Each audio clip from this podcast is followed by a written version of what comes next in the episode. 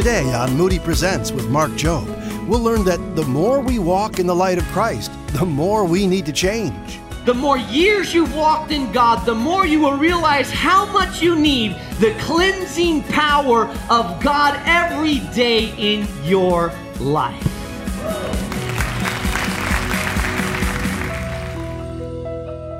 Welcome to Moody Presents with Pastor Mark Jobe, President of Moody Bible Institute and Senior Pastor of New Life Community Church in Chicago.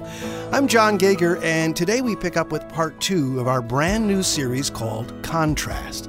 The reason for the title, you ask? Well, because to share Jesus Christ with a needy world, you and I need to live in sharp contrast to the way the world around us would have us live, right? Well, let's get back into our message to help drive home the importance of getting cleaned up for ministry. One important aspect is fellowship. And according to Pastor Mark, that doesn't just mean a potluck in the church basement. Let's move through 1 John chapter 1 and here's Pastor Mark. We're going to the fellowship hall, and some of you have the idea of fellowship is I'm hanging out in the foyer of the church with a cup of coffee talking about the bulls and, and the weather and what's going on. And you said, I was just fellowshipping with the brothers. And, and, and I understand what you're saying. But this word is much deeper than hanging out over a cup of coffee, shooting the breeze about the weather. This is about sharing a bond that's deep, partnering, opening up your life, sharing life together. John says, I'm writing these, this letter to you so that you can have this deep, powerful relationship with God. Not just so you can know about God, but so that you can walk with God, experience God, live with God, fellowship with Him, share life with Him. He says, I want you to have fellowship with God. And I'm writing this entire letter so that you can have fellowship with God. Here's what I've discovered over the years that a lot of people know about God like we know about the president. And you believe in God like you believe in the president. You know facts about God like you know facts about the president.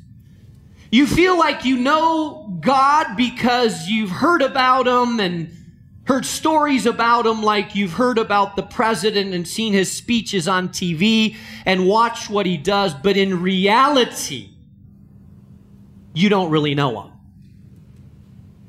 Many people have a relationship with God like we have with a figure that we know about, but we really don't have a relationship. We confuse knowledge about God with relationship with God. The great majority of the people, I believe, that are religious, if you were to ask them, do you have a relationship with God? They would confuse knowledge about God with relationship.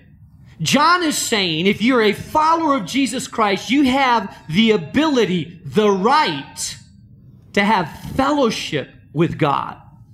A deep, intense, powerful relationship with God Almighty.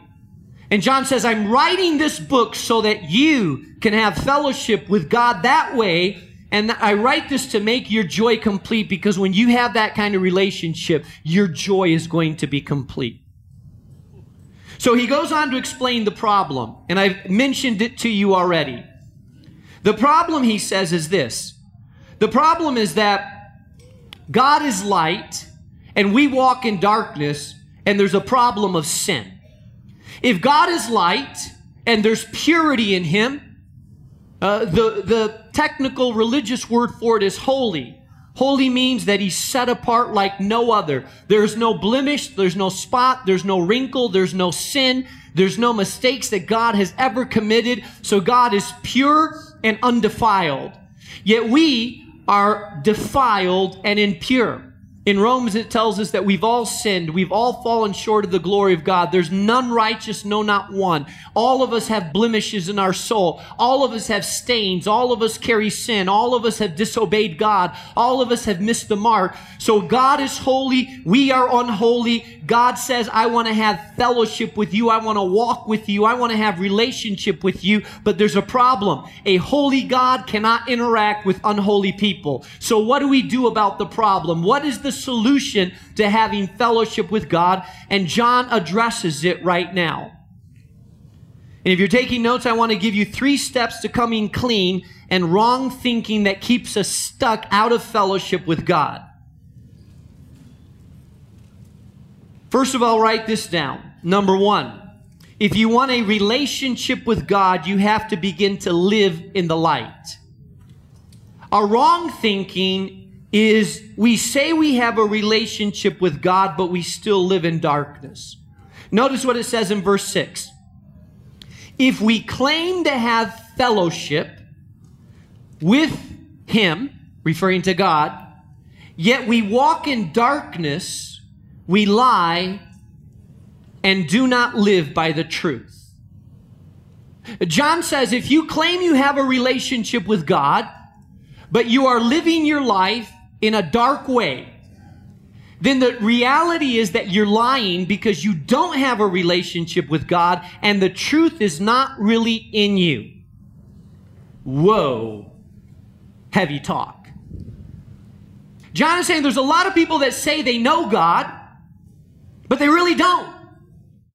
You want to hold on to that bitterness, but because you want right relationship with God, God convicts you about the bitterness. And so you can hang on to it for a little while, but you have to let go of it because you desire your relationship with God more than you desire to hang on to your bitterness.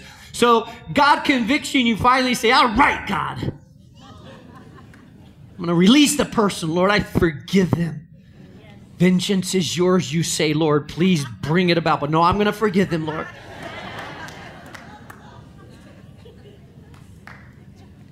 You see what happens? As a believer, you're going to be tempted. As a believer, you're going to sin. But as a believer, what drives you to get things right is you desire a relationship with more with God than you desire to hang on to those things that are a part of the darkness. So you're going to fall, but you're going to quickly get up and a true believer that's walking in God and walking in fellowship with God cannot stay long in their sin before they're convicted and turned around by the grace and the power of God that will drive him to them to back to the cross, back to God and back to himself. That's what it means of walking in the light.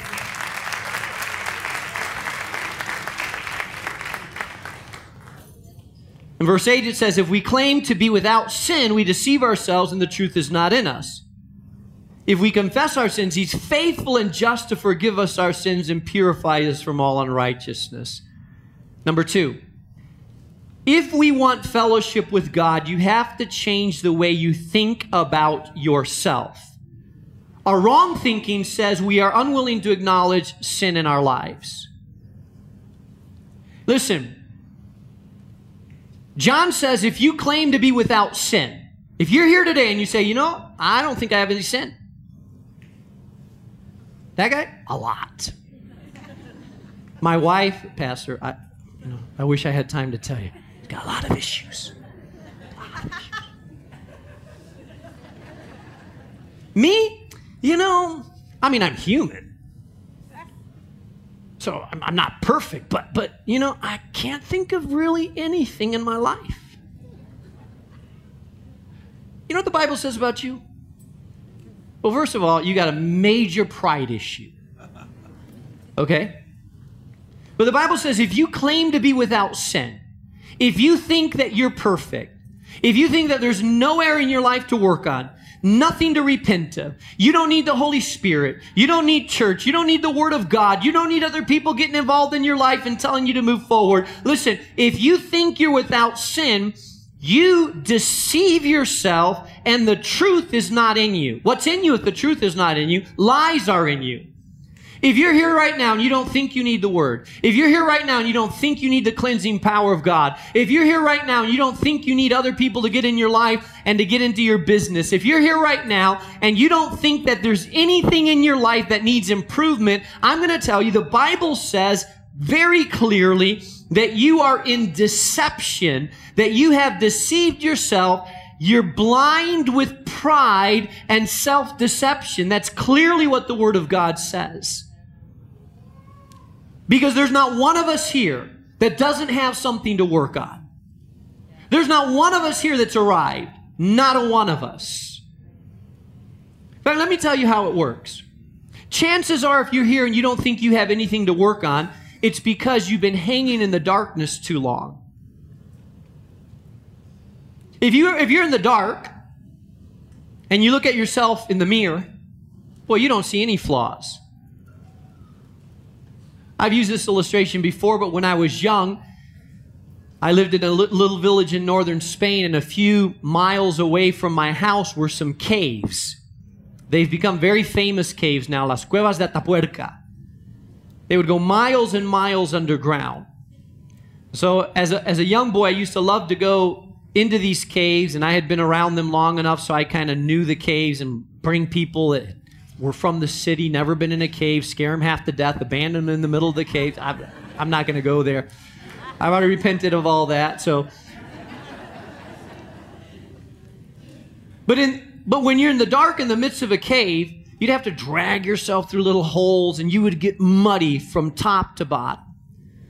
But when you're in the dark, you, you you don't see how dirty you are. You look at the other person and we have flashlights, a little flashlight, you can't see how dirty the so you think you're okay in the dark. But I remember as we would walk towards the entrance of the cave where the brightness was there, then suddenly we would start realizing how dirty we were. We'd start laughing at each other because you have mud all over our faces and all over. And then we would realize when we got out in the light how desperately dirty we really were. That's the same spiritually in our lives. Some of us are so in the dark.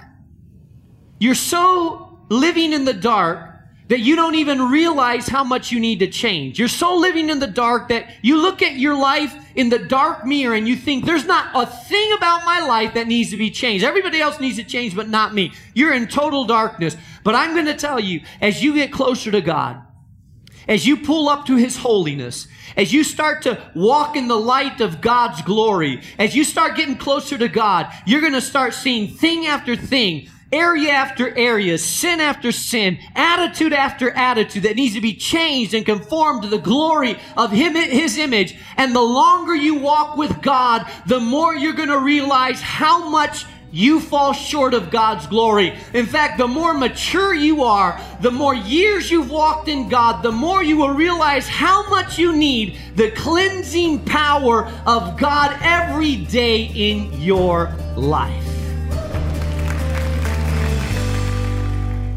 If you joined us midstream, you're listening to teaching from Dr. Mark Jobe, who is president of the Moody Bible Institute.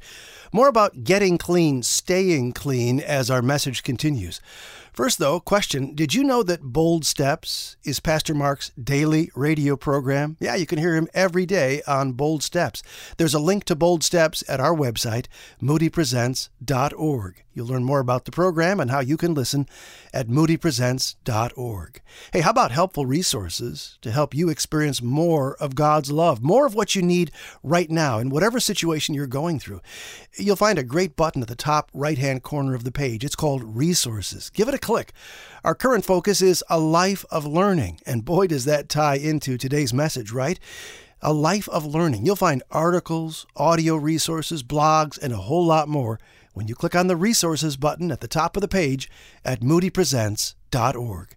Now back to our teacher, Dr. Mark Jobe, here on Moody Presents. You read the writings of Paul, and the closer he got to God, the longer he lived in God. After walking with God for a long time, doing miracles, writing portions of the Bible, he says, Oh, wretched man that I am.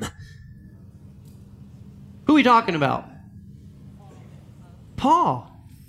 Now, are we talking about some half gangbanger guy that spends all his times in dark taverns in Pilsen? No, no, no, no, no, no. That, we're talking about the Apostle Paul.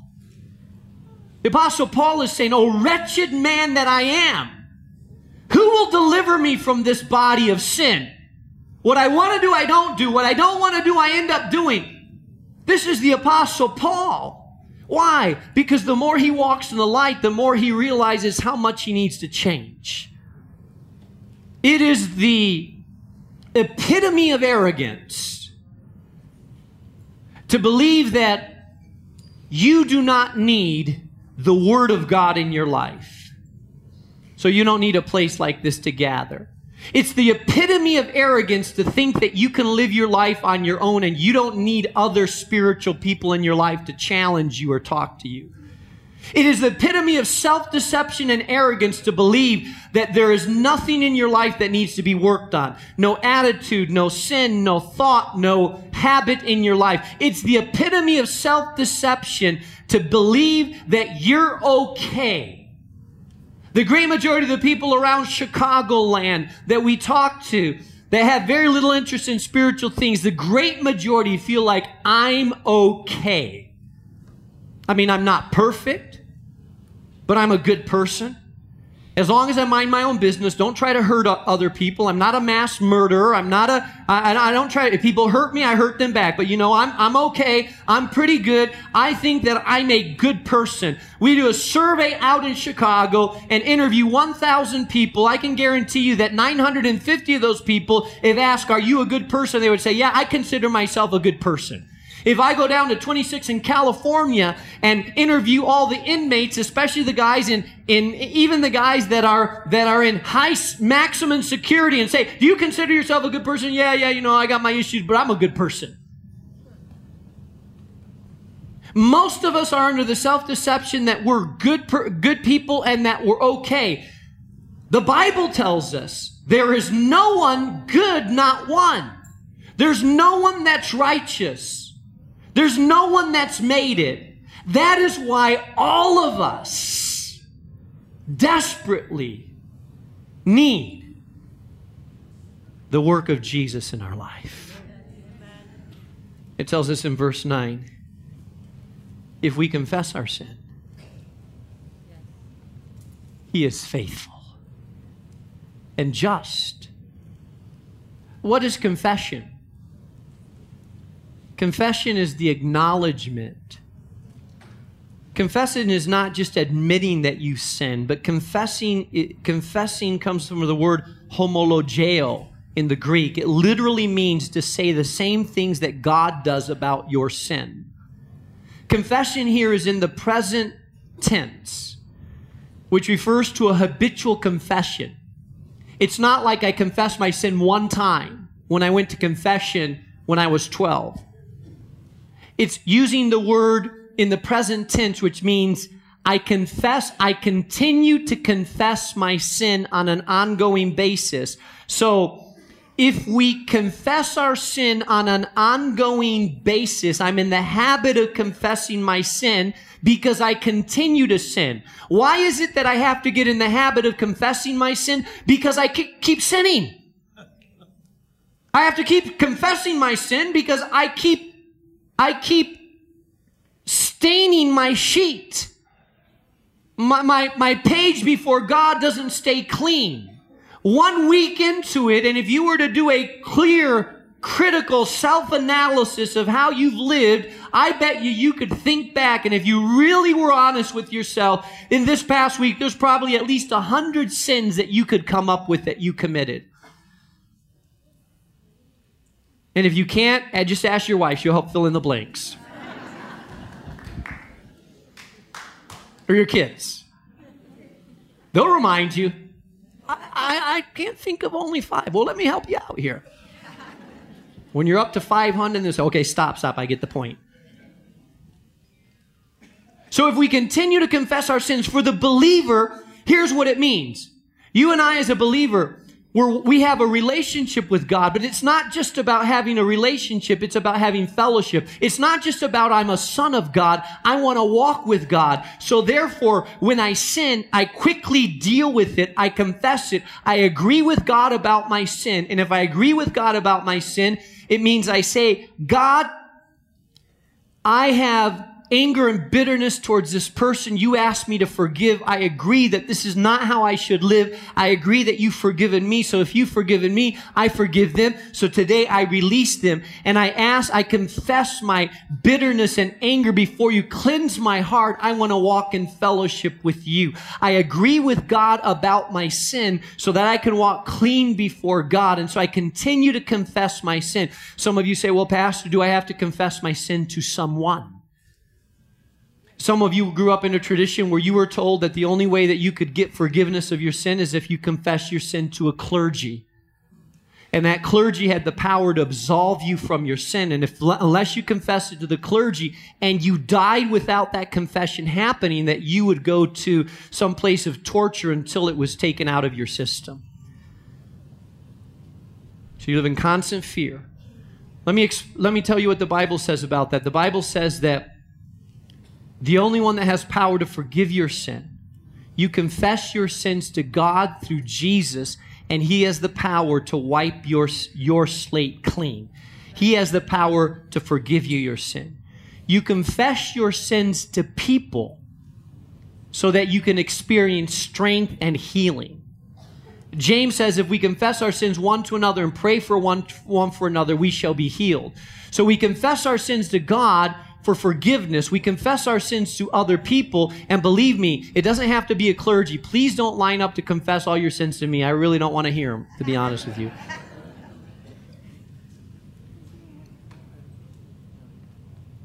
You confess your sins to others to experience healing. You confess your sins to God to experience freedom and fellowship. So he says, if we confess our sins, listen, he is faithful. If we confess our sins, he is faithful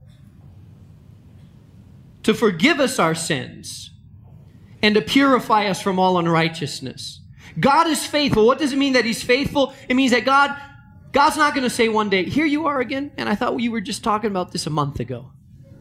Forget it. I'm not going to forgive you this time. God's not that way. God's faithful. If we confess our sins, don't just admit it. If you truly confess, you will repent and leave your sin away. Confessing is not just, I'm confessing it now so I can fall in two days from now. Confession means I confess it's not right for me. I agree with it. I'm leaving it behind. I want to walk in fellowship with you, God. If you confess your sins, He's faithful and He's just and will forgive us our sins and he will purify us from all unrighteousness. Listen to me. If you're a follower of Jesus Christ, walking in right relationship with him, then you should be on an ongoing, daily, regular basis be confessing your sins to God so that you are walking constantly with a clean, pure heart before God Almighty. There is no reason right now that you cannot be in right relationship with God unless you refuse to confess and repent of your sin. It's available to everybody. Lastly, if you want to have fellowship with God, you have to change the way you see your story. In verse 8, it says, If we confess we have no sin, which means you see yourself as not having sin, this is about our past. If we, if we claim we have not sinned, we make him, who? God, out to be a liar, and his word has no place in our lives. Our wrong thinking is when we don't admit there's a track record of sin in our life. Listen, you and I, we're sinners. I know it's hard to say because I know some of us don't see ourselves as really being sinners. But, but let's just clear the air. I am a sinner.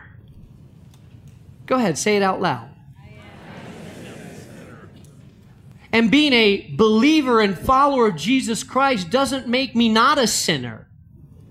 I'm still a sinner. But I'm a sinner that has been washed, cleansed, saved by grace. And now when God looks at me and refers to me as a saint and not a sinner, because although I sin, now I quickly deal with it and walk in fellowship with the Father because I desire more than anything in life, I desire a right relationship with God. I can't help but thinking somebody is listening right now who absolutely is saying, I need this. I don't have this right relationship with God, and I'd, I'd like to have it. Let me encourage you to pray with me right now if that's the, the cry of your heart. Let's pray together, you and me. There's no magic in my words, but if you want to receive Jesus as the leader of your life, the forgiver of your sins, this is your moment, all right? Let's pray together. Lord God, I believe that you died on the cross to pay for my wrongdoing, my sins. And I'm asking you to clean me up. I, I need this right relationship with God. Uh, I don't want it to be a theory or a message I heard on the radio or online. I want it to be my life. You at the center of my life, Jesus, my, my Savior. Please forgive me for my sins and, and be my Savior from this day forward, I pray. In Jesus' name, amen. Now, you can continue this conversation that you and I are having right now about knowing Jesus online at chataboutjesus.org. Chataboutjesus.org. Rather speak to an actual human voice? Well, that's possible too at 888 Need Him. Either way, by the way, you're talking to a real person. 888 Need Him, or if it's more convenient, online, chataboutjesus.org. Well, there's a whole lot more to learn about walking in the light. I'm John Gager, looking forward to next week's message with Pastor Mark Jobe here on Moody Presents, a production of Moody Radio, a ministry of Moody Bible Institute.